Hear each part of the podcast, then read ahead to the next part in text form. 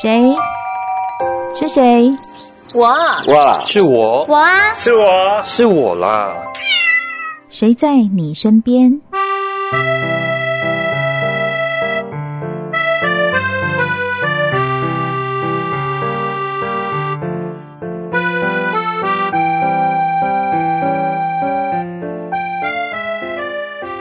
听众朋友您好，欢迎收听今天的《谁在你身边》，我是梦萍。在五月中旬，新冠肺炎疫情升温，来得又快又猛，让人措手不及。当 P C R 阳性患者突然大量增加，再送确诊者去检疫旅馆的司机需求也大增。在这一段不能跟民众接触的路，谁来担负这个高风险的工作呢？就在最紧急的时候，台湾计程车学院协会成立了新北抗疫微光车队，召集一群几乎没有声音的驾驶，在社会张狂不安、喧嚣谩骂的时候，安静地完成接送病患的工作。桃十七三重检疫站载客两位，桃幺六回报，桃幺六回报，在十分钟抵达树林，准备客下。桃七剩下的队员现在立刻前往三重着装。零二收到。桃零五收到。在疫情之初，提起要去采访的念头，台湾计程车学院协会的理事长侯胜宗很小心，他认为这群驾驶是高风险群，要避开比较好。所以呢，我请他帮我把录音笔放在驾驶大哥的车上录一整天，至少可以知道驾驶大哥一天的工作。于是他把我加入了无线电群组，让我和驾驶隔空对谈，以声音记录这些驾驶的抗议行动。八十七进站，准备着装。桃幺六回报，着装完毕，已经在大操场等候派遣哦。这些挺身而出的驾驶，每天早上到清消站着装清消，全套厚重的防护衣，一穿就是一整天，又闷又热。但是因为接送的对象都是高风险者，因此驾驶的防护装备很严格，以免自己成为了防疫破口。开着防疫专车接送的期间，吃饭很难，上厕所更难，怎么办呢？桃十七驾驶说，就少喝水吧。驾驶阿元说，在车上放一个保特瓶。你去到外面，你你全副武装下去的话，观感也不好，那个大家都会怕。现在三级警备的话，也没有地方可以让你上啊。那你平常去哪里上厕所啊？就水好少喝一点，回来站区的时候再来再来上厕所。其实我们车上都会放一个保特瓶，甚至受不了的时候就拿起来硬挤这样。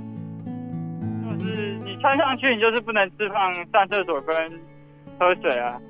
像我们第一天的消防队的话，就定十二个小时左右啊，一站桩就是十二个小时，十二个小时就不吃饭、不喝水、不上厕所啊。对啊，只要上桩没有清消都没办法脱啊，就是一直穿着。闷热不能吃饭、上厕所，其实不是他们最大的困扰，主要的压力来自于家人。驾驶洪恒毅说，他们打了疫苗，或许染疫的风险低一点，但是老婆、小孩、身边的人都没有足够的保护力。其实大家担心的点都通常都差不多，就是担心传染给家人、小孩这样子。对自己的部分倒是没有很很畏惧，因为都已经想去做这个，应该就不会说很很怕担心自己被染疫或什么的。所以大家共同的感觉是冲出去那一瞬间啊，老婆小孩就退一步这样。对，要如果我染疫的话，会不会也染到他们？所以其实上最大的心理压力是说，回家以后啦，怎样子做才能够保护到家人这样子。另外一个压力来自于外界的看法。驾驶桃十六说，他们太接近染疫者，连带也被贴上标签，心里多少有点卡卡的。刚开始接触的时候会紧张，嗯，朋友都不敢找啊。就是你担心自己会有一些被传染的疑虑，那如果你又传给你的朋友，你会担心这样子。对对对对对对。有时候在外面，如果说人家知道说你在在这个的话，有些人也是会会那个啊，另眼相看的，就是。所以你会不会很避免让人家知道你现在在做这个工作？我会刻意去讲啊。嗯。那你家附近的人知道你在做这个工作吗？邻居啊，朋友都不知道。不知道我在开计程车，对。哦，你心理压力会不会很大？邻居知道了以后不喜欢？他、啊、不喜欢就不喜欢了，反正我们自己弄好就好。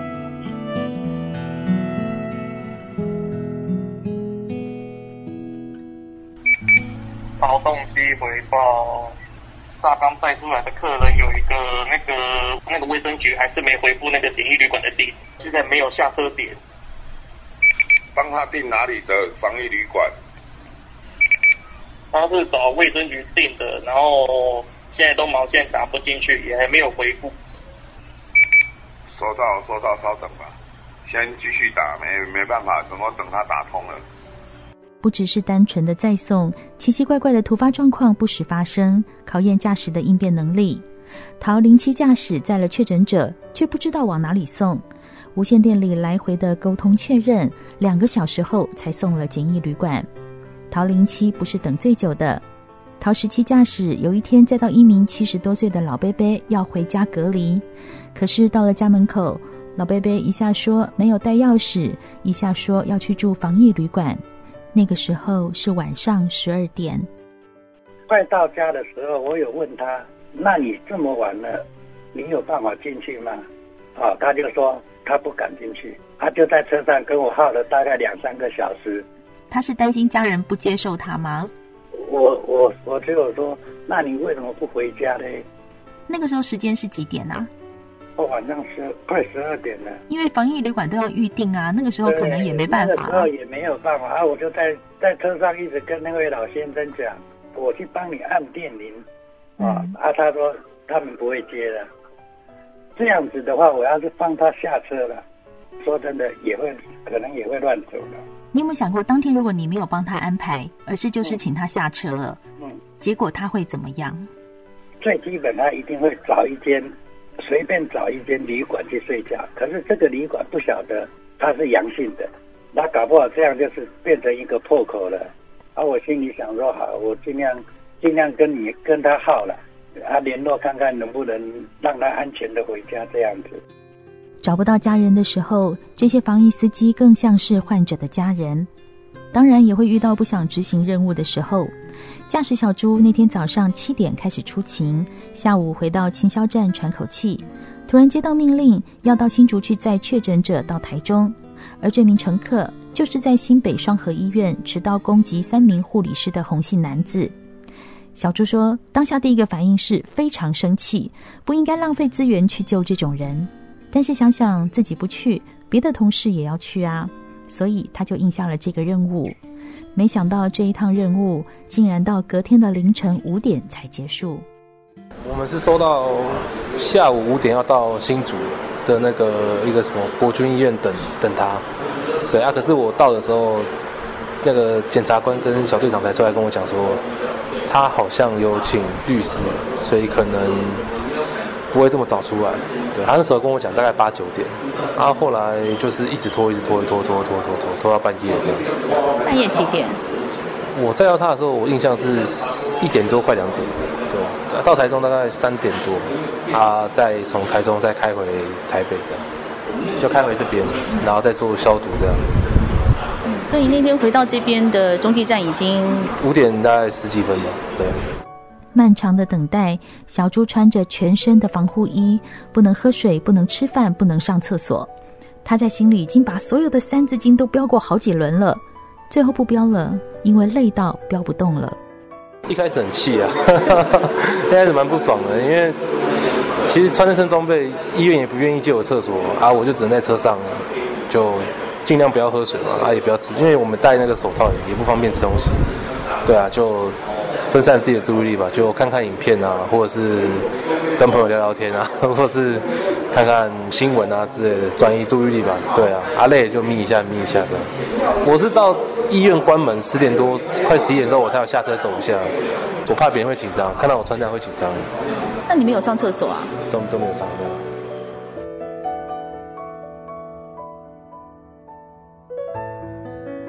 随着任务增加，司机也增加。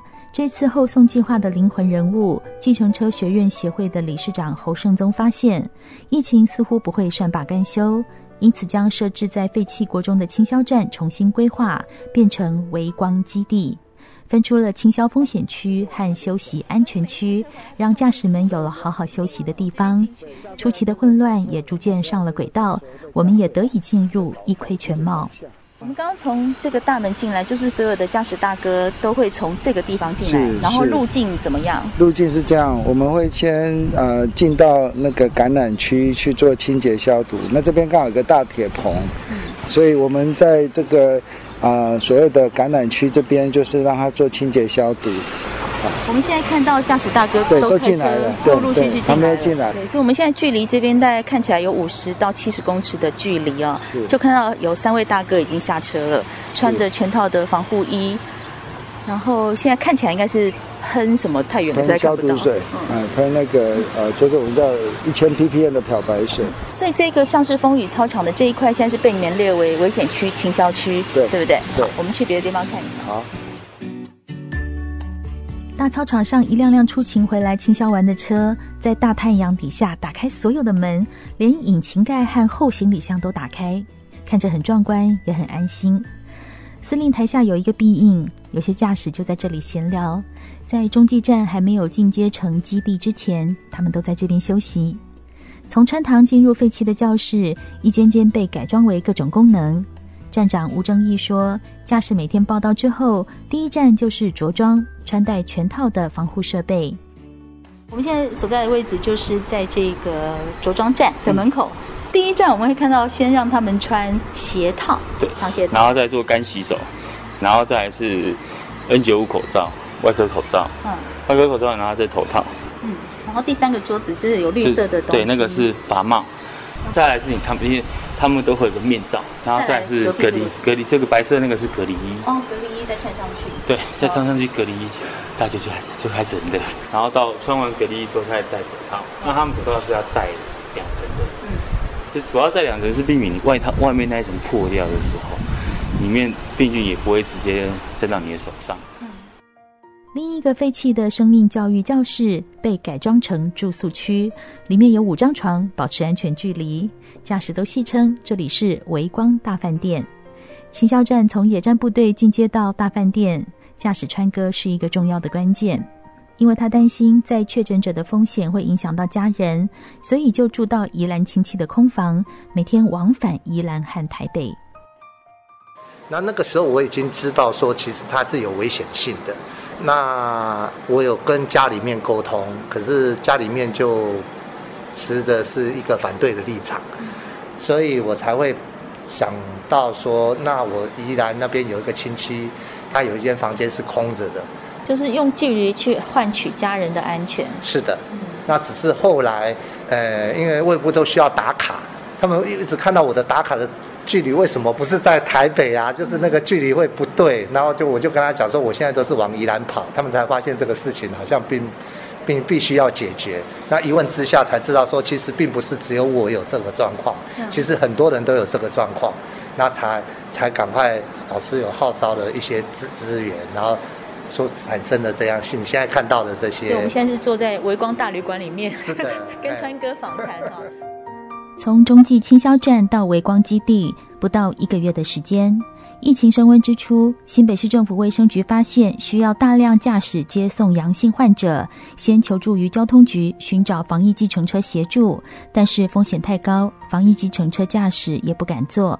卫生局专门委员陈玉则说，时间紧迫，公部门无法解决的问题需要民间协助。当时就想到，新北市有全台湾最大的长照车队，两百辆专车，应该可以马上帮上忙。当我们知道有这样的需要，把市民从快快筛站送到集中检疫所，要把外地的民市民接回家，这个外面在找不到任何交通载具，又只能仰赖消防救护队的时候，其实我们知道我们需要一个新的交通工具。那那个时候我们想到第一个想到是长照，因为这些司机大哥每天穿梭载着我们的市民到医院看病做复健，那他们在这个服务过程中，他们其实非常有高度的同理心，也有这样的呃，对于这样的医疗救护任务其实也不算是太陌生。其实民间的长照车队早就感受到山雨欲来，卫生局找上新北市长照车队小驴驹，车队负责人叶树涵说，四月初没有人愿意打疫苗的时候，他就要求车队驾驶分批去打疫苗，没想到五月中就派上了用场。我们每天都是带着长辈在跑医院，带着一群抵抗力最弱的人在进出医院，那个是我在一个早晨的祷告结束以后，我给我看到的一个危机。然后我在当天我就去 Google 了卫生所的电话，那卫生所也很充裕，我说好啊，而且那时候刚好是开放第六类的第一天，那我们刚好是第六类。弟兄的反应是什么？我不要打。对，没错，我简直恨不得拿枪逼他们去打。那所以我就第一个去打，因为他说那那你打啊你打啊，那我就去打。后来我们就分成每次十个人嘛，因为怕影响影响工作的排程，因为它真的会有副作用。结果打到第四周就不能打了，但是我们已经打了超过百分之七十了。你有没有觉得好险？就是你祷告完以后，因为你们已经先做好准备了，对对对对，所以可以马上上战场。对，是。侯胜宗同时也是逢甲大学公共事务与社会创新研究所教授，在串联公部门和民间单位力量中扮演灵魂角色。有交通专业背景的他，把五月十七号到二十七号形容为敦刻尔克战役大撤退。车队任务是将中南部居隔期满的民众送回家。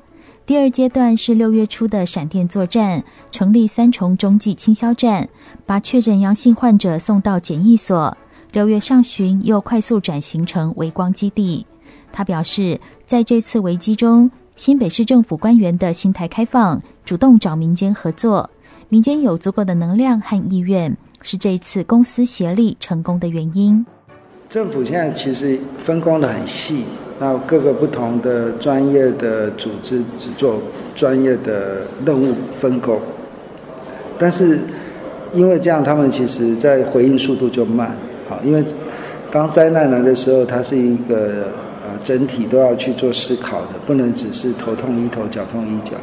那民间在这件事情上面，其实也不能说民间就比较快，而是说民间的弹性大，民间没有啊、呃、所谓的法治这样的一个很强的包袱，所以他想要做什么，他只要大家同意就可以做，所以他没有一个所谓的一个上位的框架去架构说他不行做什么。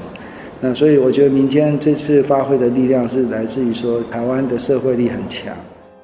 陈玉则举例，卫生和交通是两回事，当收到上级指示让市民返家，返家这两个字是交通的专业，卫生局根本没有概念，但是把这个问题告诉侯胜宗和叶舒涵之后，他们总是可以从过去的经验里找到解决问题的方法，例如先设中继站，透过无线电和卫星定位便于派遣，双方透过每天的线上会议找到对应处理方案。公务员做事经常要去查合不合法规，但是面对每天突发的状况，陈玉则知道不能够再墨守成规。面对这样的非常呃呃 critical 就是比较危急的状况的时候，其实很难完全依照着一个规矩去进行，这是一定的，因为你不知道你遇到的改变会是什么，每天的变化是什么。所以在公部门里面，其实我们做了做了一件事情的自己的心理准备，就是没有标准的 S O P。这是一定要要有一个心理准备，说你面对这件事情不可能用一个标准的 S O P 来解决所有的问题，所以我们做了一个很好的模型是沟通。每一天我们大概会非常密集的在线上讨论我们今天面对到的问题是什么，我觉得我也很坦，我们也很坦白的把问题的状况让我们的伙伴知道。那很多事情是我们小脑袋想不出来的，反而是从民间的力量里面找到答案。越是没有 S O P， 公务员越可能将自己置身险境。但是陈玉则没有退缩，他把公部门的伙伴带进现场，了解第一线作战的困难。当大家在同一个资讯平台下，后方了解战场，就能支援前线，愿意共同打仗。而对于民间伙伴，只要全然信任，他相信面对灾难，每个人都会全力以赴。我觉得做任何的事情很重要，就是你要相信你的伙伴。公私协力最大的一件事情就是信任是基础。如果今天我们不能信任我们的伙伴，你可能就会想这件事情到底会不会为我带来麻烦。可是我发现在这过程中，我得到的不是麻烦跟困扰，而是非常有效的解决方案，还有愿意投入的司机大哥们。他们就是我的最好的后盾。所以常常我们面对到变化的时候，我的长官们会担心我会不会没办法应付，我就告诉他说不用担心，其实我们有一群很厉害的伙伴会帮我们一起解决问题。你的意思是说没有到公部门去反映，而是这边哎都已经我们都想好了，民间都已经想好了哦，所以不论变化是怎么样，我们都有办法解决。所以如果我们今天只能反映问题，没有解决问题的能力，其实结论就是市民还是会被困在回不去的地方。侯胜宗形容这支安静的后送部队，过去的基底是长照，遇到疫情时，基底从长照变成交通。因为司机过去照顾老人家，有心理素质，因此团队能快速产生革命情感，大家心甘情愿。就像面前横着一条河，大家知道要过去，但怎么过，只能且战且走，就地取材。整件事情啊，我觉得就是摸着石头过河啊。就是说你知道你就是要到对岸去，但是中间水多深，有有怎么样的呃急流你并不知道，但是你只能看到下一步，然后相信下一步做好就会看到再下一步，所以你看不到两步之后的那个局面怎么样，因为每天疫情都在变。所以但是我们很相信说我们现在做的这个方向是对的，所以只要把下一个地基再打好一点，再往下一个地基再往上打，其实整件事情就会慢慢慢慢就会撑起来。所以我们从微光车队到微光饭店到微光办公室，现在今天又有发廊，就很多人来剪头发。其实我相信这件事情它已经成为一个不是我少数几个人在做，而是大家集体的智慧一起把它撑出来。就是我们也没什么战术了哈，如果说我们真的什么策略都是假的，我们就是知道我们要想办法把这件事情做成啊，我们就就一一起努力做这样。看到公部门的诚意，民间回馈更是没有私心。小绿居负责人叶淑涵说：“灾难面前最能见到人性光辉，大家为了共同的目标流汗流泪，即使给人民安定的力量。人民原本就是政府的一部分，就等着政府来号召。我们跟政府的关系，当我们能够。”在同一个夜晚为一件事情感动流泪的时候，政府应该不会怀疑我想要去 A 政府的钱，我也不会想要怀疑政府想要占我什么便宜。就是当我们都已经在为一个目标前进的时候，其实那我们就是一家人在做一件事情。我没有人民，政府去哪有人力做事？就凭庄伟一个人，他大概十八般武艺大概也挂了。所以就是政府要有一个人愿意下来，去带着民间去做这件事情。我这几天我常常在想。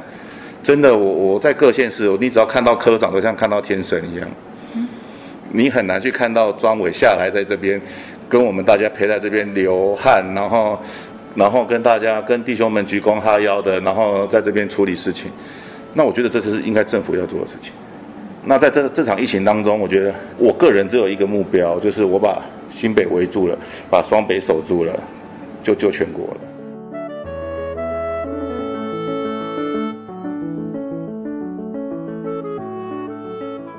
随着媒体的报道增加，社会大众给驾驶无数掌声，这群驾驶大哥也有一点不一样了。在疫情之初，无线电采访的阶段，问他们名字可不可以出现，他们都要求用代号，怕别人知道他们是高风险群。可是进阶到微光基地之后，问名字可不可以出现，他们都大声地报出名号。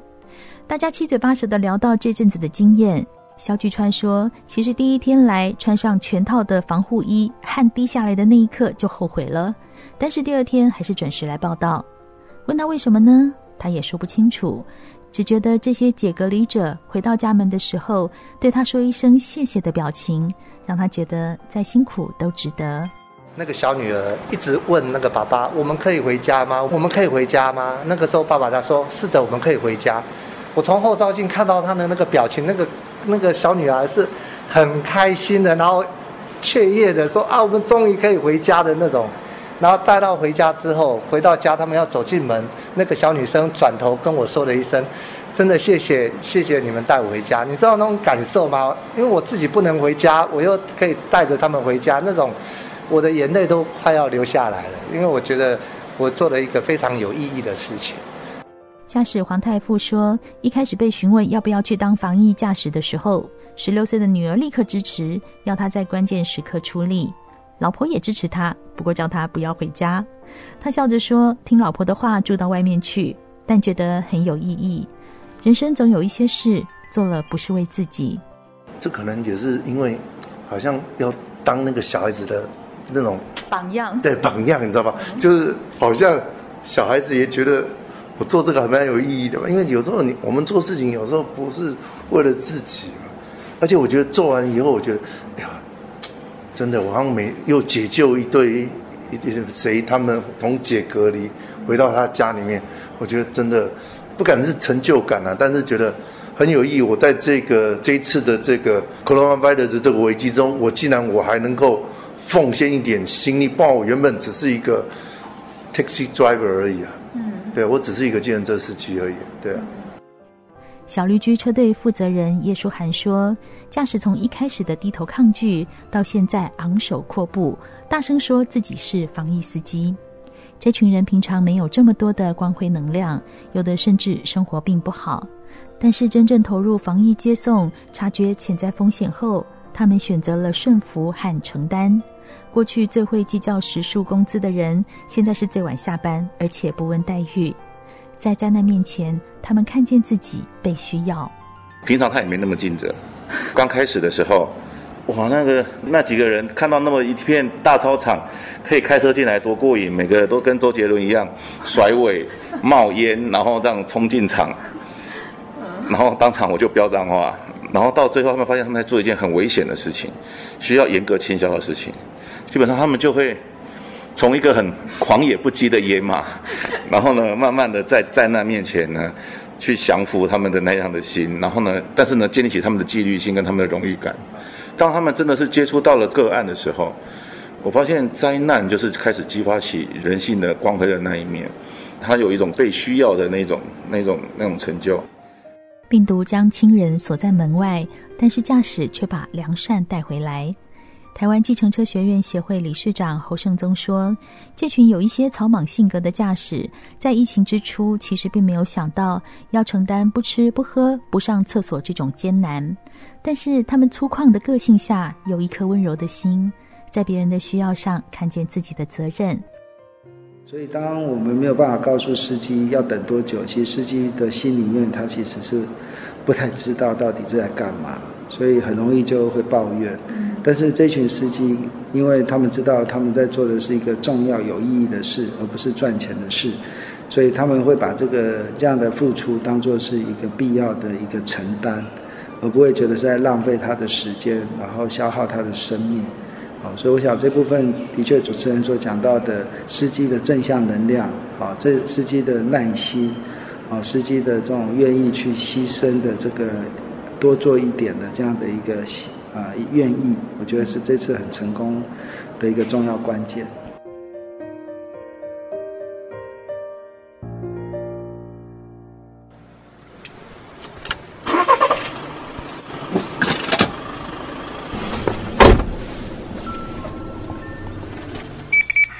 桃林六回报，板前剩最后两个，我再走离开。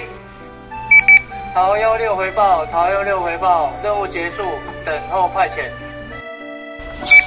桃零四回报，桃零四任务完成，返回中继。从无线电传出的声音，此刻听起来格外令人安心。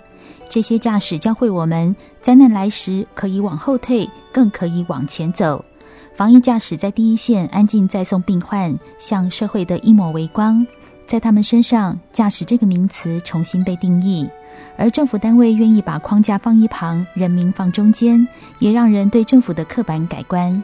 疫情的尽头在哪里，还没有看到出口，但公私协力，政府与民间的合作，在这场抗疫战争中先看到了曙光。谢谢您收听今天的《谁在你身边》，我是梦萍，我们下次见喽。